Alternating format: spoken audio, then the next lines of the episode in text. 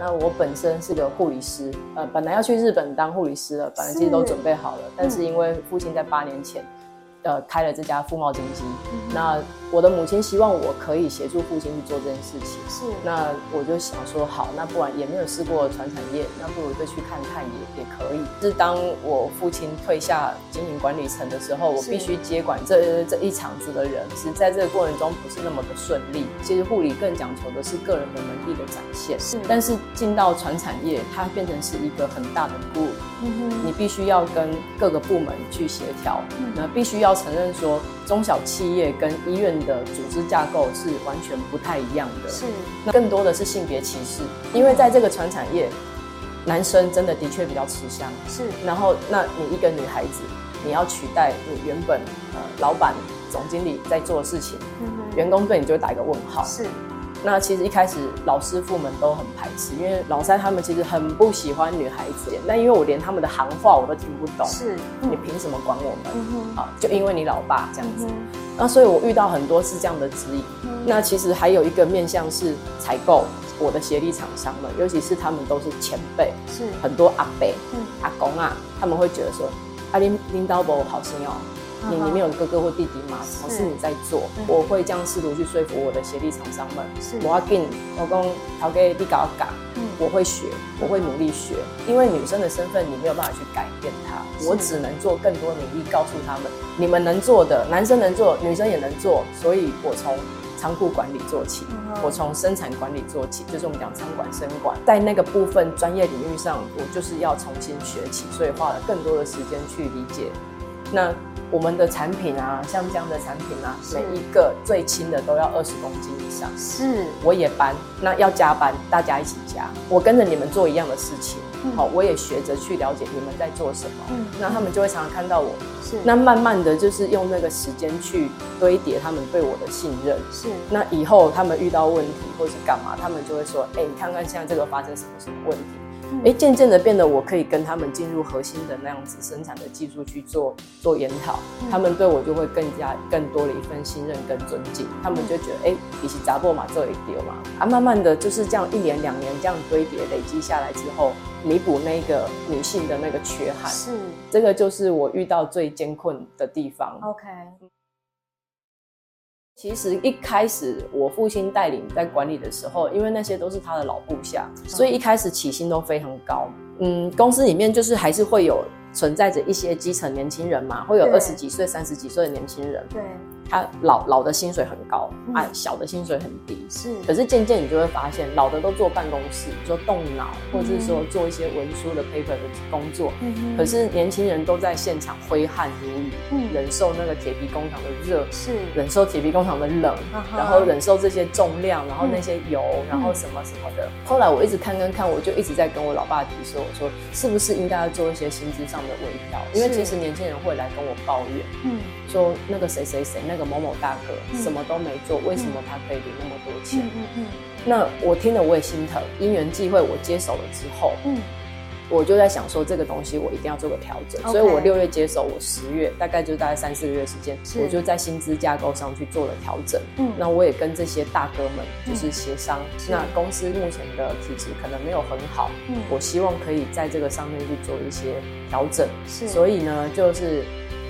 讲直白就是他们的薪水大砍，大砍是吗？嗯，砍了大概每个大概砍了一万多块左右，一一万多块。嗯，那因为原本的基层的他们都只有两万多，其实很少，两万三、两万四而已，很少，非常少，真的，你听到你会很心疼的。对，所以后来就是这样子一直截长，那时候那那一次是截长补短，嗯，那。大哥们他们是同意的，OK，他们同意，他们就觉得可以。我因为我我答应他们，我承诺啦，嗯，哦，就是说以后公司赚钱了，我会补回去给他们，OK，我一定会补。那所以就是这样子，让把这个薪资水平拉得近一点。那我也跟年轻人们讲，只要你们肯做，我们是多工多酬。嗯，只要你有余力，你还愿意去协助别人，比如说你是生产部的，可是你有空，你可以去协助物流部的，哎，仓呃物料部的人。我就帮你加薪，uh. 我就帮你做职务加减，嗯、就是因为他们平常就会合作，uh. 就是我现在没事，哎，你在忙，我去帮你。Uh. 他们本来感情就不错那我就是把这个东西给他做一个证明化，是我给你一个很好的名目，跟你有一个配一个津贴，那你做这件事情，你就会更开心。嗯，我用这样的方式，所以甚至到后来，我们有一些读夜间部大学，我们蛮多那种大学生.就跑会跑进来敲我办公室门，就问同学，我还可以再做什么？对，那我就会觉得哇，很开心，这个效果是达到了。在其实，在疫情发展之前，其实台湾算是比较慢反应。其实台湾前一两年，在二零二零年、二零二一，在我们这个产业啦，哈、有点像回光返照，大家疯狂的出货，大家疯狂的就是订单一大堆，满到满到你没有时间低头去看时间。是，哦，那那个时候其实很快乐，呃，就是一直一直赚钱，一直赚钱。可是当突然之间电话打来，不好意思，我后面的单全部取消。是。一夕之间订单全部消失的时候，哇，那很那只错愕，我其实为此哭了好几天。我一直觉得说，是不是我能力不足，客人不信任我，还是什么什么？所以我就一直在开始思考。那因为我们董事会的董事长，他就建议我，你应该要多去其他的地方，去世界其他地方，是，然后去找找新的商机、新的契机。嗯、所以，呃，从去年开始，我就开始布局。我去，我先去了芝加哥，去了芝加哥，然后就看了他，像芝加哥那个是一个古城嘛、嗯，然后人家的工业是怎么做的。嗯、那时候去就是有了一些启发，就发现其实台湾的工业其实，嗯，坦白讲就是落后人家蛮多的。那一方面我也想让。大家知道，就是说，台湾其实不是只有台积电，嗯，其实更多的是我们这样的传产业、中小企业，我们才是根本。是，对。那我所以从那时候开始，我就认为我们的触角应该要往外延伸，不能避讳的是台湾的确是比较小嘛。是啊，但是因为中国市场它的人口多，然后它的场域也大，嗯，所以一开始就是往中国那个方面推，本来就是很正常。是很 normal 的事情，嗯，那所以我就把自己定了一个目标，就是说从呃二零二二年到二零二三年这一个大概一两年的期间，我想尽量的把富茂这个品牌。Push 出去，让它尽量的曝光，让渐渐让大家知道我们在台中神江小这个地方有一个富茂经济的存在者。是曝光之外，然后也是结合其他产品，因为我们是零配件商，所以其实我也希望其他的零配件商可以，大家可以跟我一起靠在一起，大家就是一起把这个事情做起来。他们没有通路，我有通路；那我没有产品，他们有产品，是可以延伸出更多的出路。因为我们做这个产业，比较少人会去，就是做到那么确实的，比如说像欧盟 CE 认证，或者是说一些 ISO，那当你的品牌要到提升到一定程度，你必须得做。但是其实大部分的传统工厂不会去做这件事情。嗯，那。呃，我们在二零二零年的时候通过这个 CE 认证，一开始是为了安全。是。那因为我们也是外销，所以那时候就是说，哎、欸，我们来把这个 ISO，哎、欸，把这个 CE 认证通过。嗯。通过之后，那时候就想说，那管理系统也必须要完整它，所以就那当那一年的年底，我们就导入了 ERP 系统。嗯。ERP 系统可能一般的人比较少听说过。可是，如果有在做公司管理或是做企业的，应该就会晓得，这是一个非常多多面的一个管理系统。对，那我当初只导入了一部分，在仓储、跟生管、跟财务。对，那我就是想让这些这些呃部门的人可以去适应这个有系统化的管理，我就来定一个品保年，就是二零二二年就是我们的品保。OK，品保年就是把所有的品质化要完更加的完整。嗯，所以找了顾问公司啊，顾问也很老实跟我说。大部分的企业为了求快，只是挂一个砍棒，所以三个月就能搞定。他说：“副总，你想要多快？我一个月都能帮你搞定。”我说：“啊，一个月那到底是做什么？”他就说：“就是看你啊，你你挑啊。”那我说：“那我不要一个月。”他说：“你还要更快啊？”我说：“没有，我要更久，我要六个月。”是他吓到，他说：“没有人这样上哎、欸。”他们一直在要求是要小班教学，我说我不要，我要全场。OK，我说我会议室够大，uh. 我可以把全部人叫来一上课，uh. 一个礼拜一天。他们就说我们没有看过一个企业主这么认真要走这件事情。是，我说因为你用人教人教人这种方式一定会漏死。哎、uh 不要这样子，大家一起上课，那、uh 我们又都会做课后复习，uh. 隔一周又会做测验.所以我就是把这些人当做学生在。在教，嗯，那每一堂课都到。那因为我们公司有非常非常多的机台工具机，我们有十六部研磨机，其实对一个小型工来讲是蛮多的。是。那我们家小鬼就是他们都是一人一台，你们一个人负责写一台，嗯哼，所以他们就啊，我们要写哦。现在的孩子太多都会说我不知道、不晓得、不清楚，嗯，去问别人，都这样推，嗯啊，但是在我的工厂不会，反正我说不管就是写，不然就扣薪这样子，他们就好好好，他们赶快去写。那写的不懂，他们就去请教他们主管，所以他们就每周一报，就是他们就做好之后，我们就上大萤幕，然后他们就你教我怎么做操作这个机台，你的流程从开机。看店，然后到操作，到怎么去抓你的研磨量，什么什么什么。当他们报完说好了，我报完了。我说上礼拜你有一个什么什么错误，你怎么还在上面？嗯、你怎么没改？嗯，他们都会以为我都没有看，他们以为我我很忙，因为我太多事情忙，他们以为我不知道，他就吓到哦，好，我下去改。我说下礼拜再来。嗯交一份我就退一份，交一份又退一份，就有一个大男生被我退到哭出来。对啊，但是我就很很喜欢这样陪着他们成长，甚至他们的父母亲，因为现在的大学生就拍嘎哎我好几次都退货，我说拜托你回家，就是你不要来上班。但是他们的父母亲会打电话给我，跟我说，哎。拜托了，我儿子在家里不是吃就是睡，你帮我教他们。嗯，所以变成是说有一种社会的道义责任在，有一种社会教育，嗯、所以我就会想说，我我能够多给他们一些什么样的那种人生的观念。我的座右铭就是用尽全力奔驰每一天。OK，每天都做到一百分，即便没有一百分，你也要做到八九十分。嗯、我没有特别聪明，我也没有特别厉害，你只要专心做一件事情，把那件事情做到最好，嗯、你就成功了。是，对，我就是这样教育他们的。嗯，所以就这样子，真的就是维持六个月，就做了半年。是，那半年之后评鉴也都是全场戒备，就是我也跟那个评鉴委员说，不要留情，就考。嗯、我也想知道他们程度到哪里。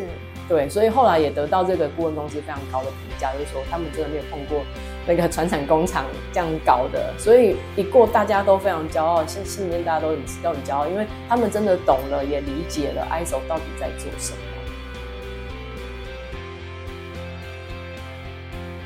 因为机械业讲求就是高精度、高刚性，那个是最基本、最基本的要求。嗯、那我们家的产品在于说，跟同业比起来，嗯，好，就是有更一个品质上的保证，是说我的原料都是买来自日本、韩国的钢材中国大陆的一定是比较便宜的，成本会比较低。讲、嗯、难听点，就是说大陆的用料的确比较不实在，嗯、所以我的我在原料根本上，我就选择了最贵、最高级的、最顶级的日本原料。嗯，那再来在加工的部分，我们选择。也是用生产一条龙式的，我所有的每一道工序层层把关都是我们自己掌握、自己掌控，当然会比较累啦。是，好，那更更是到后来，可能到后面终端要检验到成品检验的时候，所以我们跟工研院的合作研发了一个专门的检测机，那它就是专门在检验我们这个产品。好，检验用十二项高达十二项的检验去检验它的整个的精度跟它的夹持力偏摆那一些，做十二项检测这件事情，在同业来讲没有人要做，因为我们是百分之百全检，这种机械的产品没有人在全检的，因为耗时又耗力，而且成本是相当高。那你成本高，你会反映在售价上面，对，大家就会觉得说，哇塞，那你你这样成本这么高，一定卖很贵。我说。没有，我们家就是薄利多销。我利润我没有要赚那么高，我就是一点一点。嗯，但是我要保障你们的安全，因为这个产品这样子练起来，它安全性是足够的。是，那你客人又可以用得很安心、很放心。他们要用这个东西去做加工，他们的精度都一定会达到。嗯，这个是我们给客人的保障。嗯，那甚至在包装，我们也不马虎。包装的话，我就安了两个两只二十四小时监视器。是，好，每个包装员的动作都非常的清楚。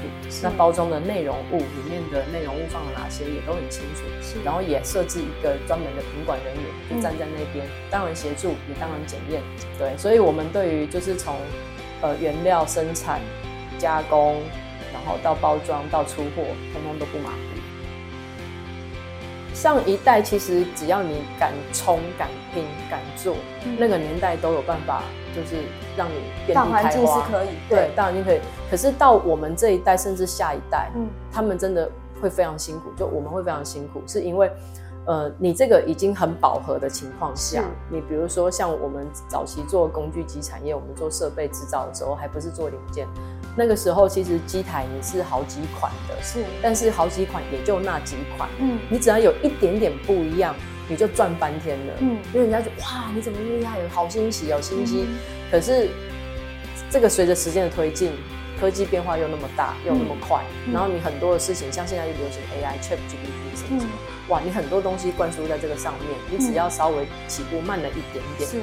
几乎这个根你就不要分了，是，你就不要分了。嗯，以前是可能讲是实业家，嗯、现在变成是企业家。是，那你怎么去经营这个东西，其实就很看、嗯、很看个人的定位。是，嗯，只是我会觉得说，你怎么样去把这一个事业既有的事业，想办法把它延伸下去。是，然后怎么样去把这个呃精神，甚至就是可以感染周边的人。好，反正起我就是希望说，可以结合我们这个传统产业里面。不分你我，然后不分产品类别，大家能够结合在一起，凝凝聚成一股力量，是下去做，这就是我现在正在做的事情。是，对啊，所以其实我觉得二代真的很辛苦，不管是父母亲留下来的，或是父母亲没有留下东西的，嗯、你当你要去做这件事情，都是相当艰辛的，都是蛮困难，你都要自己找到一个一个突破点。我只是鼓励每个人啊，就是真的你，你你只要确定了你要做这件事情，就是全力的冲刺，全力的去做，就不要后悔。那你只要把这件事情做好做满，我觉得相信努力一定会有回报的，不管多或少。嗯，啊，那你就算完成了，你就算成功了，这样子。嗯嗯，对啊，我都是抱持着这样的信念在做事情。